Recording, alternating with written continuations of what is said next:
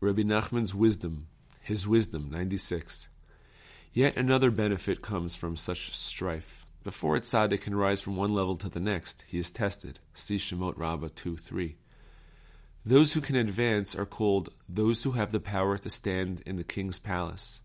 Daniel 1 4. See his wisdom number 105. The king's palace is the mouth of a tzaddik. Palace is Heichal. Turn the letters into numbers, and the gematria gives you God's name, Adonai.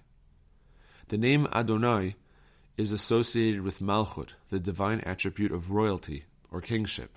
See Shaarei Orah 1, Pardes Rimonim 2013.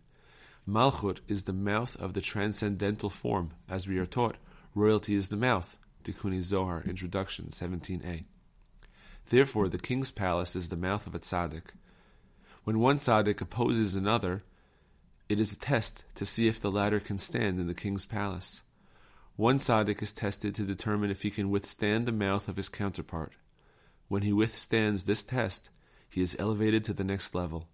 Thus, the dispute is for his benefit. 97.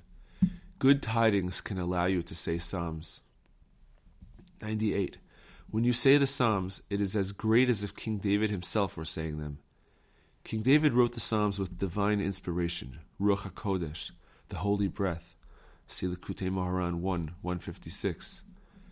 The holy breath is still in the words of the Psalms. When you recite the Psalms, your own breath arouses the holy breath in these words. Thus, when you say the Psalms, it is as if King David himself were chanting them.